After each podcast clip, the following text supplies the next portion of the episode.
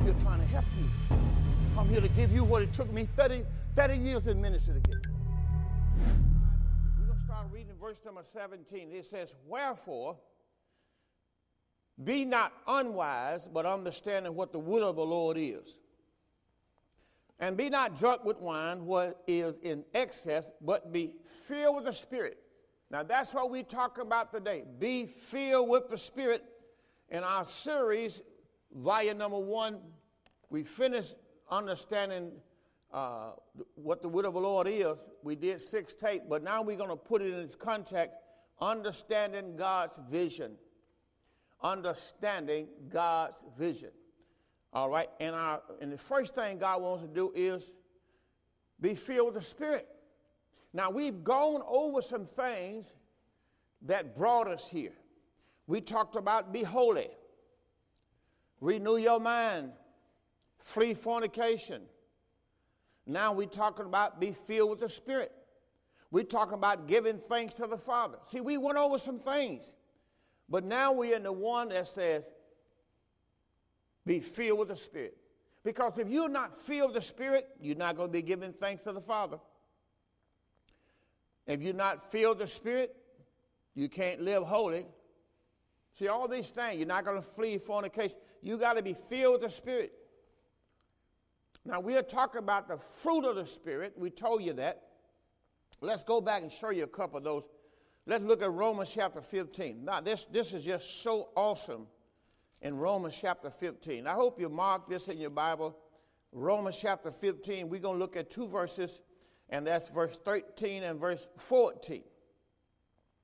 Now, the God of hope fill you with all joy. Isn't that something? The God of hope fill you with all joy. Somebody said, Fill me, Lord, with all joy. Say, Fill me, Lord, with all peace but God told us how it's going to happen. You got to hear the word and you got to believe the word. All right? So the Bible says right here, now the God of hope fill you with all joy and peace in believing. In believing. So the word got to be ministered to you and you got to believe it. God will fill you with all joy and peace in believing. Why do you need to be filled with the Spirit? That you may abound in hope through the power of the Holy Spirit. Watch what Paul says in verse 14. And I myself also am persuaded of you, my brethren, that you also are full of goodness. See, you talking about filled the Spirit, he's talking about full of joy, full of peace, full of goodness, filled with all knowledge. See, all that's being filled with the Spirit. And then he says, Why? Because now you'll be able to admonish one another. Able to admonish one another? Are you able to admonish one another? See, you're going to have to minister to somebody else. That's why you need to be filled with Spirit. All right, now let's go back because we talked about uh, Romans 12. Let's go back to Romans 12 while we're there. Romans 12 told you to re- renew your mind now, all of this is on the podcast. As a matter of fact, I want to thank God that we're up to date now on our podcast. Romans chapter number 12, verse 1 said, I beseech you, therefore, brothers, by the mercies of God, that you present your bodies a living sacrifice, holy, acceptable unto God, which is your reasonable service. And be not conformed to this world, but be transformed, watch this, by the renewing of your mind. That you may prove what is that good and acceptable, and watch this, perfect will of God. Well, how are you going to know the will of God for your life? You're going to have to be renewed in your mind. See? So we talked about that already. Got a series out there, got a couple out there. You got to be you got to be holy. You got to come to a place where you flee fornication. You got to be filled with Spirit. You got to be giving thanks to the Father. Let's let's look at a few more because we God told us in 1 Thessalonians chapter 4, abstain from fornication. But we're going to go now and look at the one, 1 Thessalonians chapter 5. See, all of these are, we read the one this morning, 1 Thessalonians 4. Let's look at, you, let's look at 1 Thessalonians chapter 5. See, all of these are so good. 1 Thessalonians chapter 5. And let's look at verse number uh, 12, he gave us final instructions. I like that. In verse number 12, 1 Thessalonians 5 12, we beseech you, brethren, know them which labor among you and are over you in the Lord and admonish you. Esteem them very highly for their work's sake. And, at, and be at peace among yourselves. Well, how are you going to be at peace if you ain't got the peace of God in your heart? We exhort you, brothers, warn them that are unruly, comfort the feeble minded, support the weak, be patient to, toward all men. See that none render evil for evil unto any man. Don't, don't render evil to any man, but ever follow that which is good, both among yourselves and to all men. Then he told us, which we already did, rejoice forevermore. Now, we'll be at verse 17, hopefully next week, because we're going to start teaching it in this service on prayer. Hopefully, that'll be our word for next week prayer. Amen. All right. But look at what God told us. Look what God told us. We're going to go to uh, uh, if Romans, I'm sorry, 1 Corinthians 6.15. 1 Corinthians 6.15. Let, let's, let's look at that. 1 Corinthians 6.15. See, God wants you to be holy. Why? Because you are the body of Christ. 1 Corinthians 6.15. Know ye not that your bodies are the members of Christ? That's why you got to be holy. We are the body of Christ. Then shall I then take the members of Christ and make them the members of an harlot? God forbid. Then he said, What? Know ye not that you know ye not that he was joined to an harlot is one body? For two says he shall be one flesh. But he that's joined to the Lord is one spirit. Then he's to tell you again, flee fornication. Every sin that a man does or doeth is without the body, but he that committed fornication sins against his own body. Then verse 19 says, What know you not that your body is a temple of the Holy Ghost, which is in you, which you have of God, and you are not your own? For you are bought with a price, therefore glorify God in your body and your spirit, which belong to God. So this house belongs to God. So that's why we ought to be doing it. Now remember, I'm going to give you a couple showing you things what happened when God built a house. Now, let me show you first that God gave the vision to Paul. Let's go to Acts uh, chapter 22 first. Because God gave his vision to Paul. So, so the will of the Lord is the vision. Now, watch this. He gave his vision to Paul. Acts chapter 22 and verse 11. That's where we're going to go. God gave his vision to the Apostle Paul. So when God said be filled with the Spirit, that's in your new covenant. That's in your New Testament covenant. And God wants us to be filled with the Spirit. Acts chapter 22 and verse 11. And when I will come to Paul says in Acts 22, and when I could not see for the glory of that light, being led by the hand of them that were with me, I came to Damascus one Ananias, the devout man, according to the law, having a good report of all the Jews which dwelt there, came to me and stood and said to me, Brother Saul, receive thy sight. And the same hour I looked upon him, and he said, The God of our father has chosen you, Paul, that thou should watch this, know his will. Now, his will, when, when Paul came to know his will, his will, now he has the vision. Once he know God's will, let me say it again, he now has the vision. So it, you, you don't have vision from God unless you know God's will. All right? Now watch this. In verse number 14 again. And he said, The God of our Father has chosen you, number one, that you should know his will, or that you should have his vision. All right? Number two, you're going to see that just one. And number three, you're going to hear the voice of his mouth. Number four, that you shall be his witness unto all men of what you have seen and heard. So God's going to give his vision to the Apostle Paul. All right. Now that's very important. Now, I want to I want to be able to show you some things in the old covenant. I want to show you first Kings. I want to show you something that you'll understand why God wants you to be filled with the Spirit. Not just having the Holy Spirit, but the fruit of the Spirit. All right. So First Kings chapter number eight. I'm just going to give you show you something here. First Kings chapter eight. Now we know Solomon built God's house. So let's look at what happened in First King chapter eight. Now, if you go backwards, you'll find out that if I go all the way back to Acts chapter number, I'm sorry, if I go to Exodus chapter 25, well, we'll go there. It's okay. Let's go back to Exodus chapter 25. If you look at these things, you can trace what, what God had in mind. What God had in mind.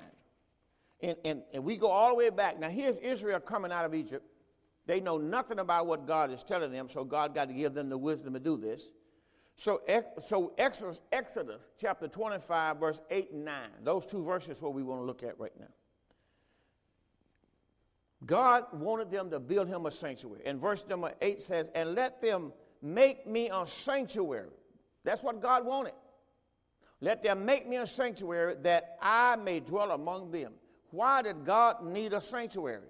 Why did God want them to build him a sanctuary? that he might live among his people. So, what was God's whole plan? To live right in the midst of Israel. But they had to build him a sanctuary like he wanted. All right? Now, that's what it started out. But if we go on, we're going to see they called it a tabernacle. I'm not going to go through all of them, just give you that word.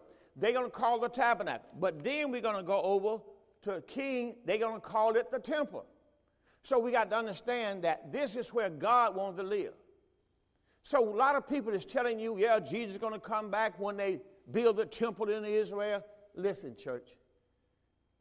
It was the Lord who tore the temple down. You got to go back and look at when Jesus on the cross. The veil of the temple was rent in twain from top to bottom. There was a great earthquake. What you think what happened to earthquake? See, you got to understand it was him who tore it down. And he built a new one.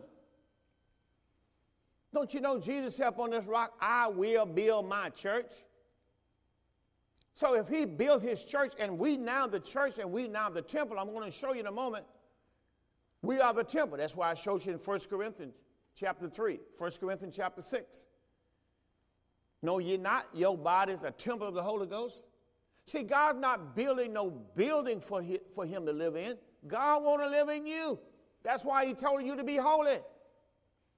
Because he's holy. All right, look at 1 King chapter 8.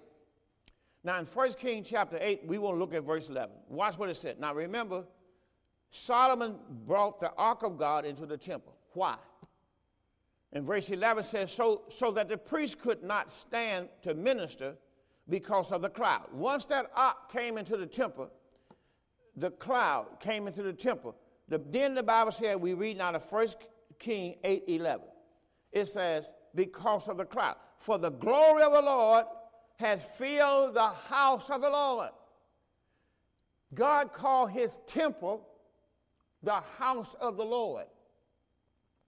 Where if he's going to fill his house with glory, now that today you are the temple of the Holy Ghost. What do God want to fill your house with? Glory. What is the glory? It's the fruit of the Spirit. My God, my God. If you look at this plant right here, this plant right here has flowers. What is it saying to you? You are seeing the glory. See, all of these plant, all of these flowers are showing you the glory. See, it was a seed. It used to be a seed, but now it's a flower. See, it used to be a seed, but now it's a flower. What are you seeing? You're seeing the glory, the finished work. See, you are seeing 30, 60, the hundredfold. See, the hundredfold is the glory. So that's why when you see the thing that God is talking about, you're seeing the glory. And that's what, what the Holy Ghost did when he came into the temple. He filled the temple. That's why you saw the glory of the Lord, the fullness of the Lord. All right, now let's, let's look at another one. Remember, he called that the house of the Lord. Look at Second Chronicles 7 11. Second Chronicles now remember, you got Kings, you got to go forward. Do you went into Chronicles, Second Chronicles chapter 7 and verse 11. Just want to show you something because I want you to think about how important you are Because now you're the temple of God when you're saved, and God wants your temple to be filled with his glory or filled with the fruit of the Spirit. All right, now, Second Chronicles 7 11. So Solomon finished the house of the Lord. Watch this. And the king's house, he finished. And then all that came into Solomon's heart to make in the house of the Lord and in his own house, he prospered, effected. And the Lord appeared to Solomon by night and said to him, I have heard your prayer. I have chosen this place to myself. I have chosen this temple to myself. Watch this for a house of sacrifice. So that's why when you hear Romans chapter 12, what did it tell you? Present your bodies a living sacrifice, holy, acceptable unto God, which is your reasonable service. See? So that's why you got to understand why do prayer, why was prayer to be put into, the, into this? Because that's what he wants to hear from, this, from the temple. We'll get to that next week. Let's look at one more Ezekiel chapter 10, verse 11. Ezekiel chapter 10 and verse 11. Ezekiel chapter 10. I'm going to show you one in Isaiah too. I passed that one, but I go back later. Ezekiel chapter 10. Now, in Ezekiel chapter 10, we're going to look at one verse, and that's verse 1. I'm sorry. Ezekiel chapter 10 and verse 1. Now, God's glory departed from this temple. Now, this is an awesome thing to know the glory of the Lord left Israel, left the temple. It says, Then I looked, and he, said, he, he says, Then I looked, and behold, in the firmament in the heaven, that was above the head of the cherubims, there appeared over them as it were a sapphire stone, and an appearance of the likeness of a throne.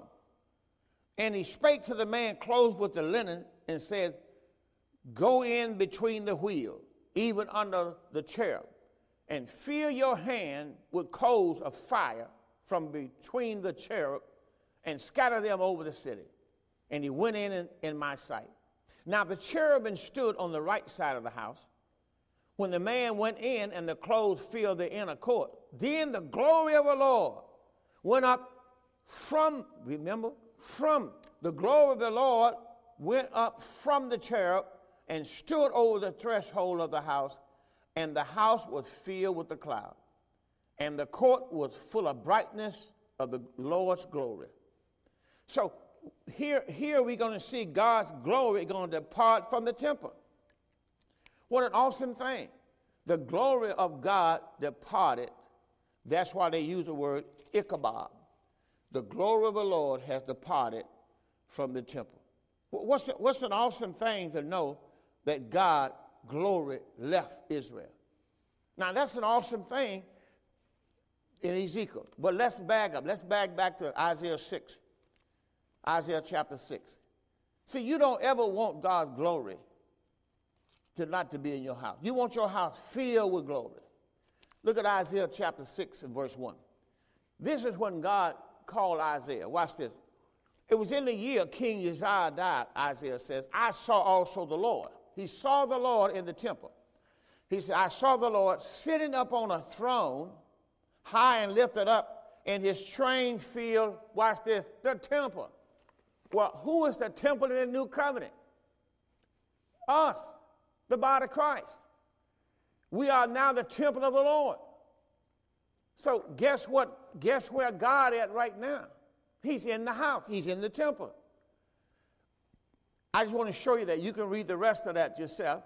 We're going to go back to Isaiah chapter, I'm sorry, Ezekiel. Ezekiel 43 and 5. Just want to just prick your understand a little bit today. Ezekiel chapter 43. And we're going to look at verse number 5. God's glory is going to fill the temple again. Remember, God's glory left the temple when we was back in chapter 10. But now we're down in Ezekiel chapter 43, and then in verse number 1, it says, And afterwards he brought me to the gate, even the gate that looked toward the east.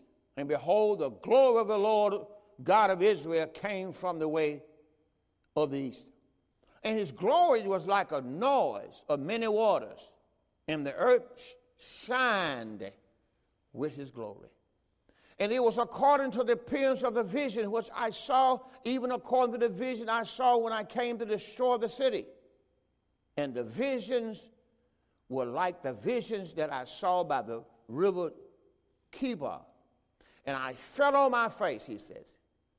And Ezekiel says, And the glory of the Lord came into the house by the way of the east, by the way of the east gate, which prospect is toward the east whose prospect is toward the east. And then verse 5 So the Spirit took me up, brought me into the inner court, and behold, the glory of the Lord filled the house. Now that's, that's just awesome to me. They could absolutely see the glory of the Lord filling the temple. Oh, what an awesome thing to know that God's glory filled this house, lived in this house. That's what he wants you to do. Not only have God's glory in you, he wants you, you to have the fruit of Spirit to walk in this thing. All right, look at Habakkuk chapter 2, verse 14. Habakkuk, we got to go, we got to go forward. We're going to look at Habakkuk. Now, this is, this is an awesome thing. You're going to keep going, you're going to pass Daniel. You're going to, you're going to go down to Habakkuk. And this, this, is, this is an awesome thing in Habakkuk we're going to look at chapter 2, and we will look at one verse, Habakkuk chapter 2 and verse 14. Habakkuk chapter 2. It says, For the earth shall be filled, watch this, with the knowledge of the glory. The earth shall be filled with the knowledge of the glory of the Lord as the waters cover the sea. Isn't that something? To know that the, that the earth shall be filled See, otherwise, everyone going to know the Lord. That's an awesome thing. God wants your house filled with knowledge. What, a, what an awesome thing. What an awesome thing. Look at Haggai chapter 2. We leave in Habakkuk. We're going to Haggai. Haggai chapter number 2. And we won't look at verse 7. Haggai chapter 2 and verse 7. God said in verse number six, let's back up a verse. God said in verse six, For thus said the Lord of hosts, yes, once, it's a little while, and I will shake the heavens, praise God, and the earth, I will shake the heavens and the earth and the sea and the dry land, all three. One through three, four. Heaven, earth, sea, dry land and I will shake all nations. Now, we, we saw this in the book of, of, of Revelation where he did that. God glory would fill the temple. Now, watch what happened. And I will shake all nations. And then in verse 7 it says, And the desire of all nations shall come, and I will fill this house with my glory. And verse 8 says, The silver is mine, the gold is mine, said the Lord of hosts. The glory of this latter house, watch this, shall be greater than the former. Think about what I just said. The glory of the latter house, which is us, the body of Christ, shall be greater than that of the former house. My God Almighty. They saw the glory of the Lord fill the temple. Listen, it was so awesome until it was so much glory in the temple that they could not even see the minister. All they had to do was just stop and just worship the God of Israel. He filled the temple. And that's what God wants to happen in your life. He wants your house to be filled with the glory of the Lord. He wants your be filled with the fruit of the Spirit, not just a person. Sure, He wants you filled with the person of the Holy Spirit, but He wants you filled with the fruit of the Spirit. My God. He said, I will. Haggai to it, he said, I will fill this house with glory. It's glory to God. And verse 9 says, The glory of this latter house shall be greater than the former, said the Lord of hosts. And in this place I will give peace, said the Lord of hosts. And that's what happened. God filled your house with glory. Just like he did with the house. I know I can say me. I can say me. He filled this house with glory. Come on, somebody ought to look at somebody out there and let them know God filled my house. Now, there's no need of saying if He didn't do it to you. But I know God came into my bedroom, walked into my bedroom, stood over me, and filled me with His Spirit until I passed out on the floor to the next morning. And I had to reach at the bed and drag myself in the bed. Ever since that day, I feel the glory of the Lord upon me. Listen, if he fill you with his spirit, you know. And if he have not filled you with his spirit, listen, just get it with the Lord and say, look, I want you to fill me with your glory. Oh, hallelujah. Come on, ask him right now. Let him know right now, Lord, thank you. Just uh, begin to thank him. Lord, thank you for filling me with your glory. And then you'll want the Lord to know, thank you for filling me with your fruit because I want to walk in your spirit. See, if you live in the spirit, you ought also to walk in the spirit. Praise God. God, God, everything that everything, God has blessed you with all spiritual blessings in the heavenly places in Christ. Walk in it. Walk in it. All right? Now, watch what happened in the book of Acts, chapter 2. See, in Acts chapter 2, the Lord did just that. Brother, what an awesome day to know these believers was waiting for that prophecy to be fulfilled. The Lord told them what He's going to do, and here it is in Acts chapter 2, and they was waiting on the Lord. Acts chapter 2, verse 1. You don't have to wait no longer. Just get up under this word, begin to hear this word, and keep your spirit in a receptive mode in thanksgiving, and God will come into that house. But you got to first receive the blood. He can't come into your house without you receiving the blood. Remember, it's the blood that cleansed the temple. So he, he, if you receive Christ, death, burial, and resurrection, you're receiving the blood. Now, the blood means forgiveness. And you cannot receive the Holy Spirit without the blood or without God's forgiveness. That's why you got to believe in Christ's death, burial, and resurrection before the Holy Ghost come in. I'm going to show you that in God's Word because that's what Paul's vision was in Acts 26 and verse 18. I go there next. But here in Acts chapter 2, verse 1, and when the day of Pentecost was fully come. Some people don't think the day of Pentecost has come yet. The day of Pentecost came 2,000 years ago, 50 days after Jesus rose from the dead. The feast, Pentecost was a feast. It was called the Feast of Pentecost. That's why Jesus had to leave in 40 days after his resurrection and then 10 more days the Holy Ghost will come. Let's read that he came, would you? And when the day of Pentecost, watch this, was past tense, fully come, 2,000 years ago. They were all with one accord in one place. And suddenly, there came a sound from heaven. I tell you, that sound, that same sound was in my bedroom. There came a sound from heaven as of a rushing mighty wind, and watch this, it filled all the house where they were sitting. Just like the glory filled the house in the days of Solomon. Just like the glory filled the house in the days of David. Just like the glory filled the house in the days of Moses. You go back and look at all these places where they would have the Ark of the Covenant and the testimony, the glory would come and fill the house. Whether it's Isaiah, Ezekiel, all the way Christ himself. What you think when Christ came and was baptized by John the Baptist, the Holy Ghost came upon him. What was it telling you? That's the place of my glory. Holy Ghost came upon Jesus. Now Jesus is the one that baptizes us with the Holy Spirit. Watch what it says. Suddenly there came a sound from heaven as a rushing mighty wind, and it filled, it shouldn't be at, it should be he, praise God. And he filled all the house where they were sitting.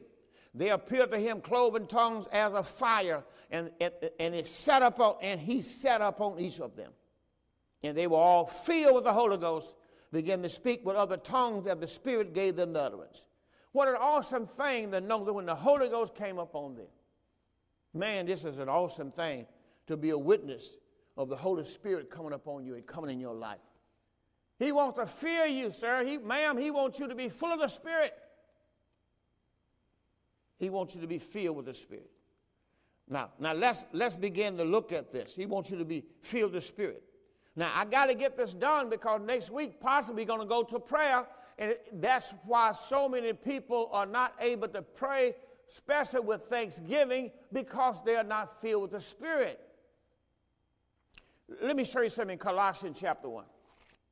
Let's go to that first. Colossians chapter number 1. Now, I know we started reading it this morning, Colossians chapter 1 and verse number 9. That's what we was reading. But, but I want to show you something. We, we, we, we're going to read verse 11 now, today. Verse 11. I'm going to back, I'm going to do verse 9, but I want to key on verse 11. So let's go back to verse 9 we already told you, verse 8 said, Who also declared to us your love in the Spirit. Now, verse 9 said, For this cause we also, since the day we heard it, we do not cease to pray for you and desire that you may be filled with the knowledge of his will and all wisdom and spiritual understanding, and that you may walk worthy of the Lord unto all pleasing, being fruitful in every good work, increasing in the knowledge of God. Now, we didn't, we didn't do this verse, but I want to do it now strengthened with all might according to his glorious power. Watch this. Unto all patience and long suffering, watch this, with joyfulness.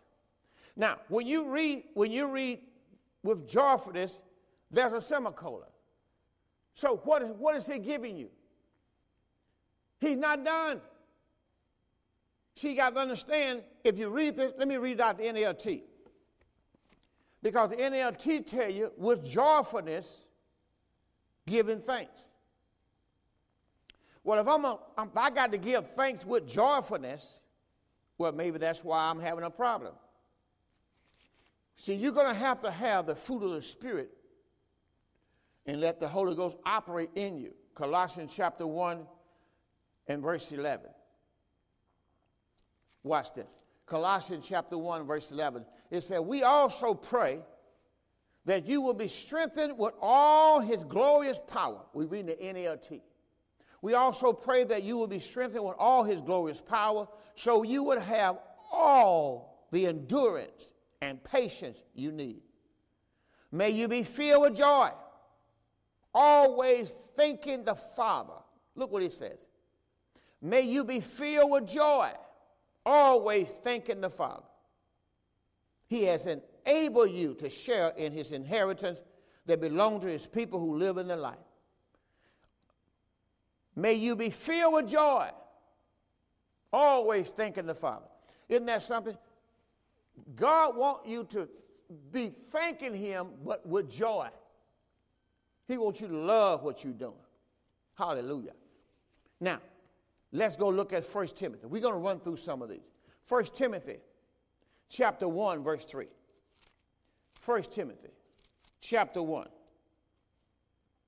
and verse 3. 2 Timothy, I'm sorry. We're going to do Second Timothy. I'm sorry. Second Timothy chapter 1. There we go. Second Timothy chapter 1, verse 3. Now watch, watch what this say. Verse 3 says, I thank God whom I serve from my forefather. Watch it now.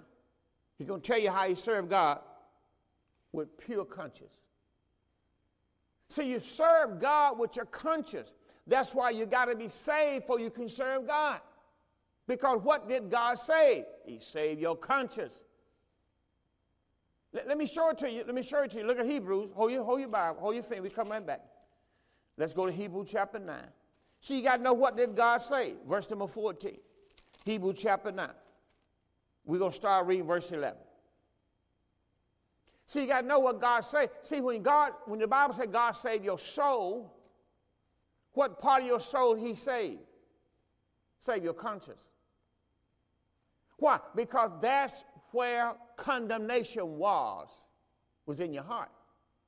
See, when Adam ate of the tree of knowledge of good and evil, then what happened? his conscience was condemned. He had, he had condemnation in his conscience. He had guilt in his conscience.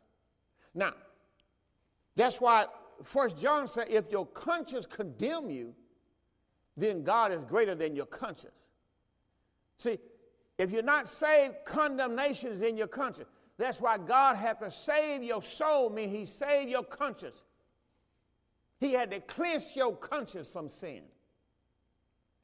See, we got this thing out here just baptize me in water in Jesus' name and, and get rid of my sin. Sin, sin is not on your flesh. sin is not on your flesh. Sin is in your soul, it's in your conscience. That's why I keep telling you, you got to have the cross. Christ died for our sins. See, you could not, see, his soul in the garden, his soul cried out in the garden. Because let me, let me, let me, show, let me show you, let me show you something. We come right back to Hebrews. Look at, look at Isaiah. Look, let me show you something. See, see, this is what people are doing. People trying to get baptized or baptize you in water until you say, look at Isaiah chapter number 11. The book of Isaiah. I'm sorry, Isaiah 53. I'm, oh, I'm in chapter 11. Isaiah chapter 53. Now, watch what it says. We're going to start down in verse number 10. Isaiah 53 10. We're going to wait on you. We're in the King James. See, you got to know what part of Jesus, why did Jesus have to die for our sins? Because the Bible said Christ died for our sins. But Jesus had to die also. You know why? Because Jesus represents the man. Isaiah chapter 53 and verse 10. Yet it pleased the Lord to bruise him. He has made him, the, he has made him to grief. He has put him to grief, I'm sorry. When thou shalt make, here it is, when thou shalt make his soul. So why was he crying out in the garden? Because he said, Father, if it be possible, let this cup pass from me. What was crying out? His soul. But watch what it says. Yet it pleased the Lord to bruise him. We in Isaiah 53 and 10. He has put him to grief when thou shalt make his soul an offering for sin. Now, how in the world are you going to tell a man you're going to be baptized in water in Jesus' name and get rid of your sin? Do you understand? It took God's own son to come in flesh and offer his own soul up for the sins of the people. Are you kidding me? And people will sit up in there and die and go to hell, and you cannot be baptized in water and get rid of no sin. You can't eat no communion on the table, no bread on the table, and get rid of no sin. When are you going to wake up? What you think the cross is for? Christ died on the cross to save you from your sins. Wake up. It pleased the Lord to bruise him. He has put him to grief. When thou shalt make his soul an offering for sin, he shall see his seed, he shall prolong his days, and the pleasure of the Lord shall prosper in his hand. He shall see the travail, the travail, Father, forgive them the travail of his soul, and shall be satisfied. By his knowledge shall his righteous servant Christ Jesus justify many. He shall bear their iniquity. Christ shall bear your sins. Give him the praise and not that dumb water. Man, you see people, they just fill a church up and say you're baptized in water in Jesus' name to get rid of your sin. Can't you read yourself? Isaiah chapter 53 and verse 11 says, He shall bear their iniquity. He shall bear your sins. Can't you see? Let's show you one more on the way back. Let's go to Romans chapter 5. Romans chapter 5. We headed back to where we were. Romans chapter number 5. Romans chapter number 5. Watch what this word says. And verse 12.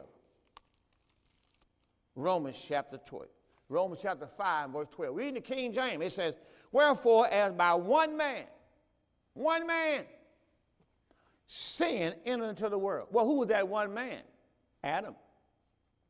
Because the one man Adam, sin entered into the world, and watch this, and death by sin.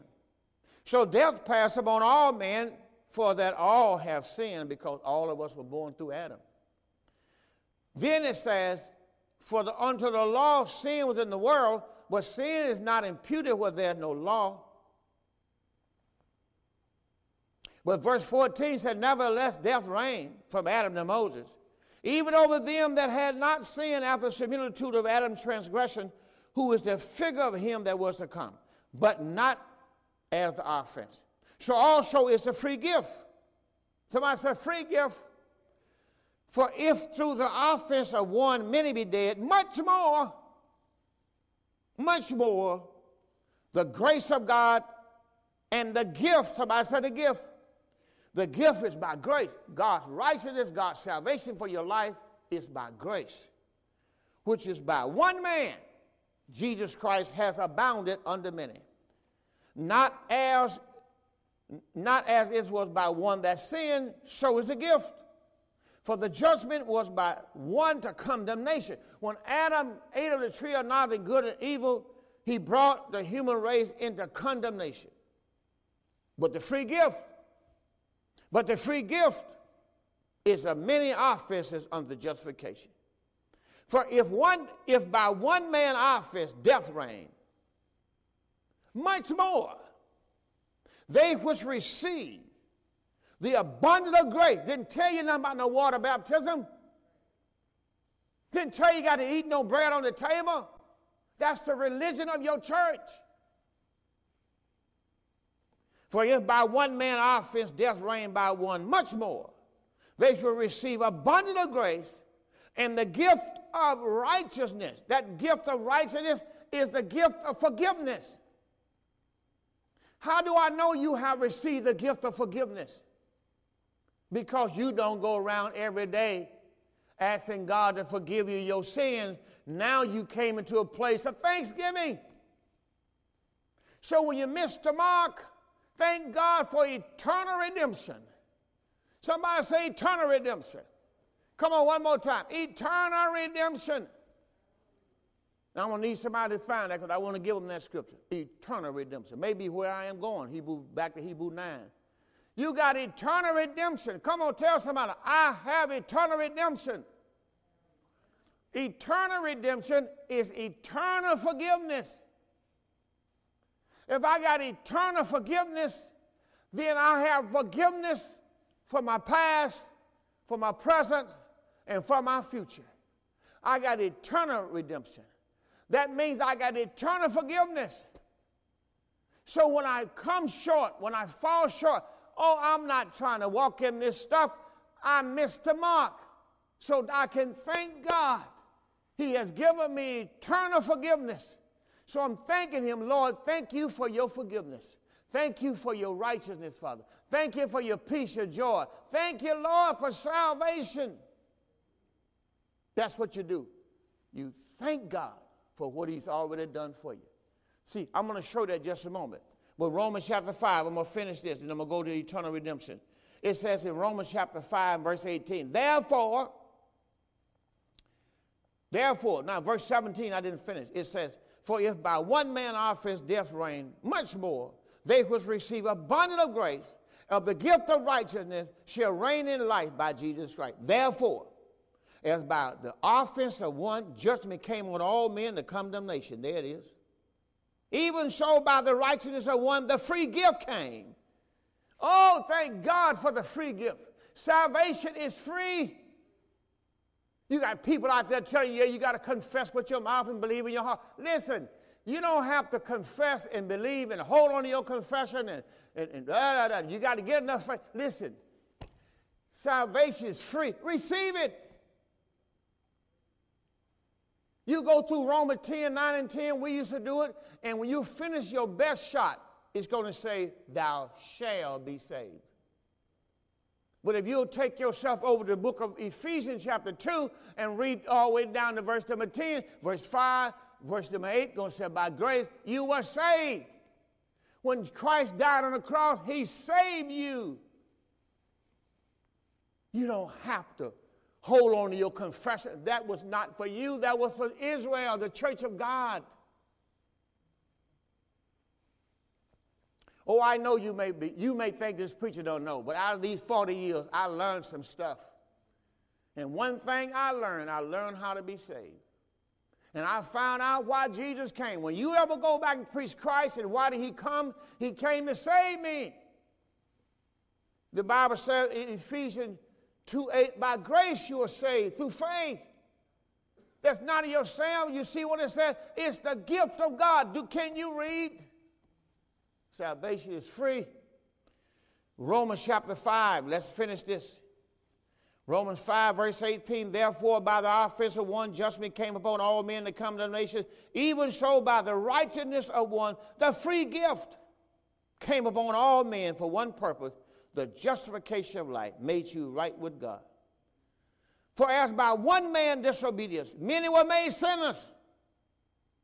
By the obedience of one man, shall many be made righteous. Through Adam, he made you a sinner. When you receive Christ, God make you righteous. And here's the, here's, here's the totality of it all. Moreover, the law entered that the offense might abound. But what sin abounded, can't you see the past tense where sin abounded, past tense?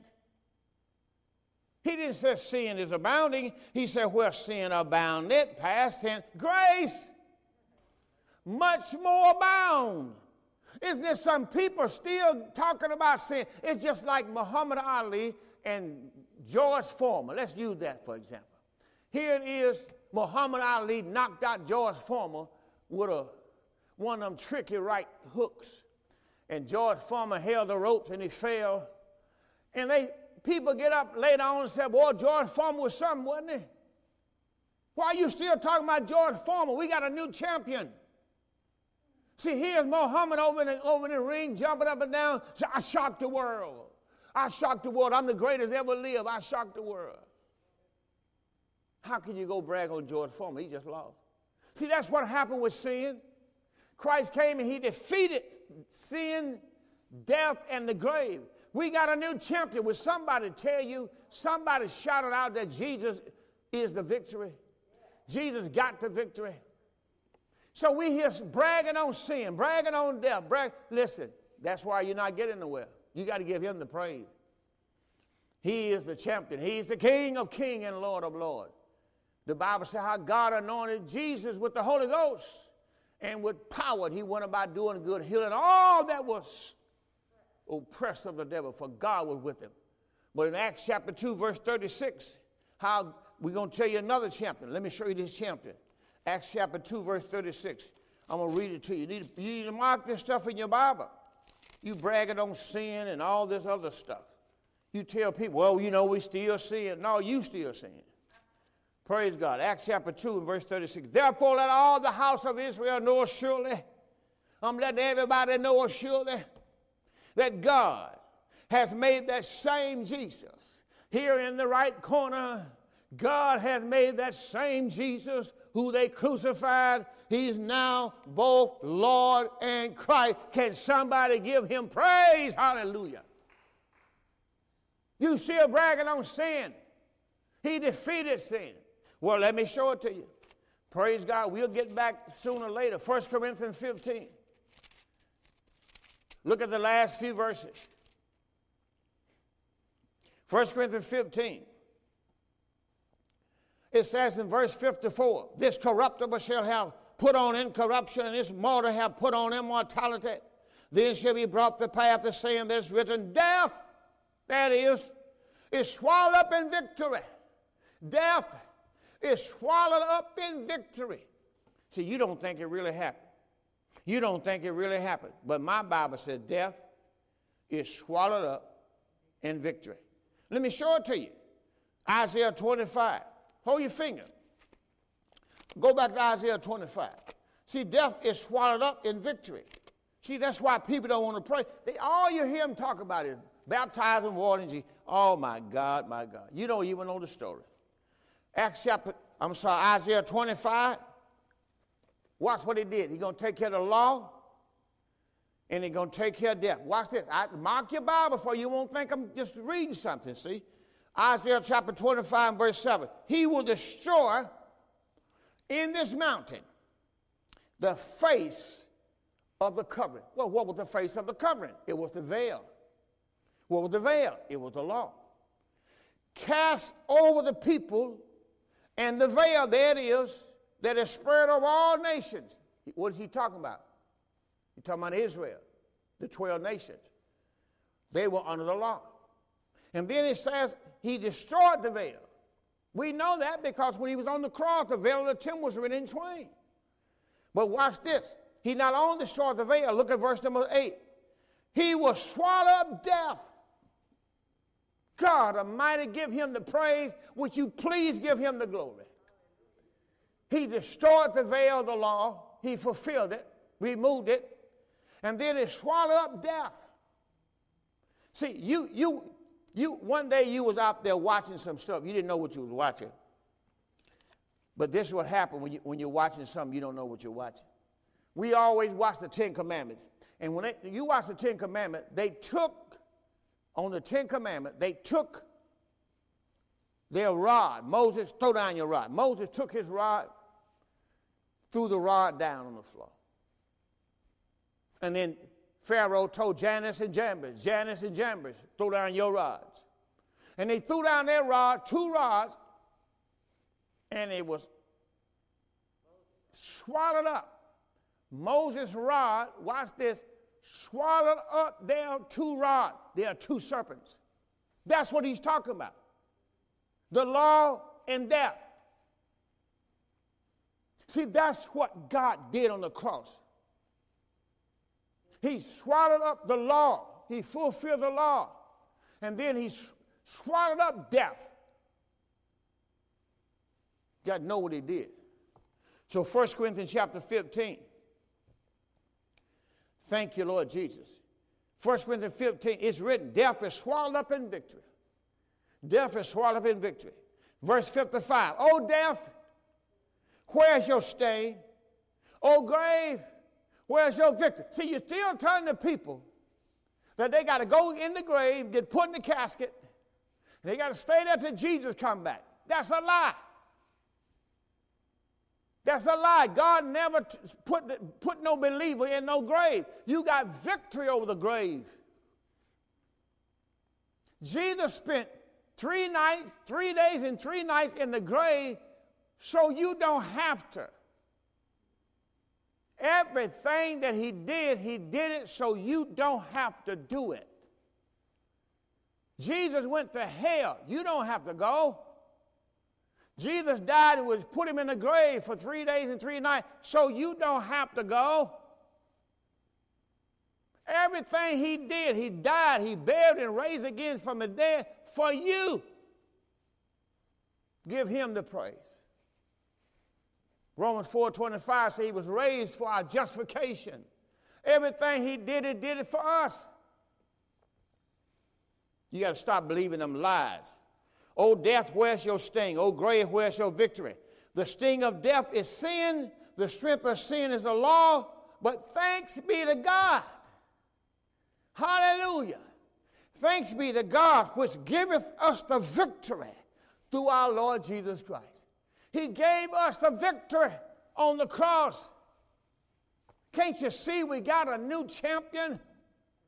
He's King of Kings, He's Lord of Lords. He's both Lord and Christ. Give Him some praise up in here.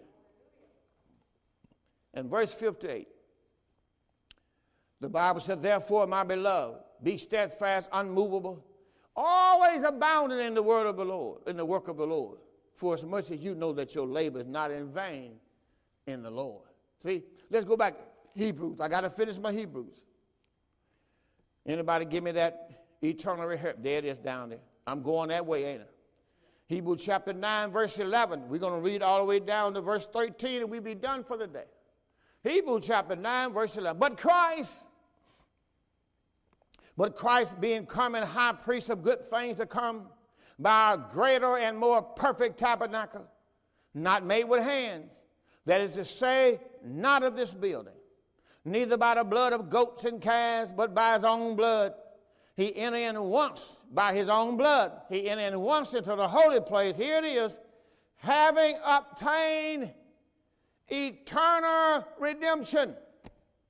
Well, if Jesus obtained eternal redemption, what is eternal redemption? Eternal forgiveness. Oh my God. All you got to do is understand that God has, past tense, forgiven you. Eternal redemption, eternal forgiveness. He has already forgiven you. Let, let's go to work. Here it is. Verse 13 For if by the blood of bulls and goats and ashes of an heifer sprinkling the unclean sanctify the pure and fire of the flesh, how much more shall the blood of Christ, hallelujah, how much more shall the blood of Christ, who through the eternal Spirit offer himself without spot to God, purge your country. Remember, I told you, he's the one that purged your country. This is how you're saved. Now, if you're, if you're thinking you can be water baptized, and God purge your conscience, you've been lied to. God cannot save you until He cleans your conscience. When the Holy Ghost come inside of you, you have to already have believed the cross. Because when you believe the cross, His blood cleanses your conscience from dead works so you can serve the living God. Can't you see it on the screen? You can't serve God because you serve God with your conscience. Let me show it to you one more time. Paul said, Who I serve with my conscience. What an awesome thing to know that I serve God. First Timothy. First Timothy chapter, Second Timothy, I'm sorry. Second Timothy chapter number one. Second Timothy chapter one, I thank my God, verse 3. I want to make sure we put that up there again. 2 Timothy 1 and 3. I thank my God whom I serve for my forefather. Here it is with pure conscience without ceasing. I have remembrance of thee in my prayers, night and day. Greatly desire to see you, being mindful of thy tears, that I may be filled with joy. I serve God with my clean, pure conscience.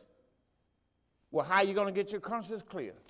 Hebrew chapter 9 and verse 14. Much more shall the blood of Christ, not water baptism, the blood of Christ, not the bread on the table, the blood of Christ shall be through the eternal Spirit offer himself. Jesus died on the cross without spot. He purged our country from dead works so we can serve the living God.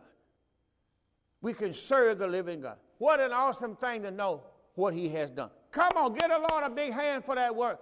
Oh my God, when you realize what God had done. That's why we keep going to 1 Corinthians chapter 15. That's why we keep going there, because we don't want you to miss it.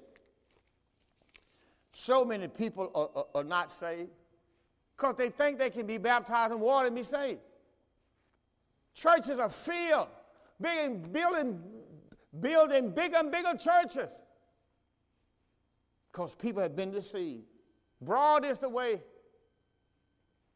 Broad is the way that leads to death. Narrow is the way to lead the life. So you can go by the cross to be saved, or you can follow all the crowds who think they got to be baptized to be saved. They think if you're not baptized, you can't be in their church. You think you're not baptized, you can't get rid of their sin.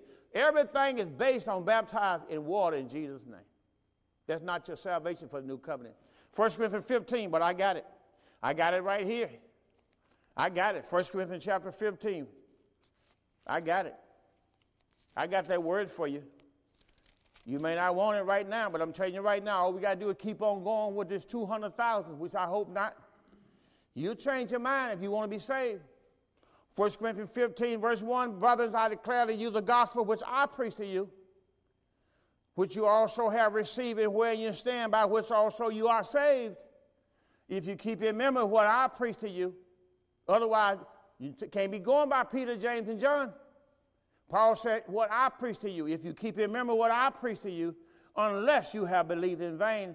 In verse 3, it says, I deliver you first of all that which I also received, how Christ died for our sins according to the scripture, and that he was buried, and he rose again the third day according to the scripture.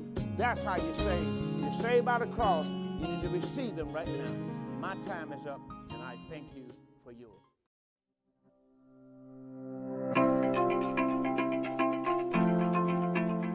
Thank you for listening to the Door of Faith Ministries podcast. I hope this message was a blessing to you, and we look forward to seeing you on the next episode. If you're listening on iTunes, be sure to give us a five star rating. Also, be sure to find us online at www.mydooroffaith.org. That's www.mydooroffaith.org.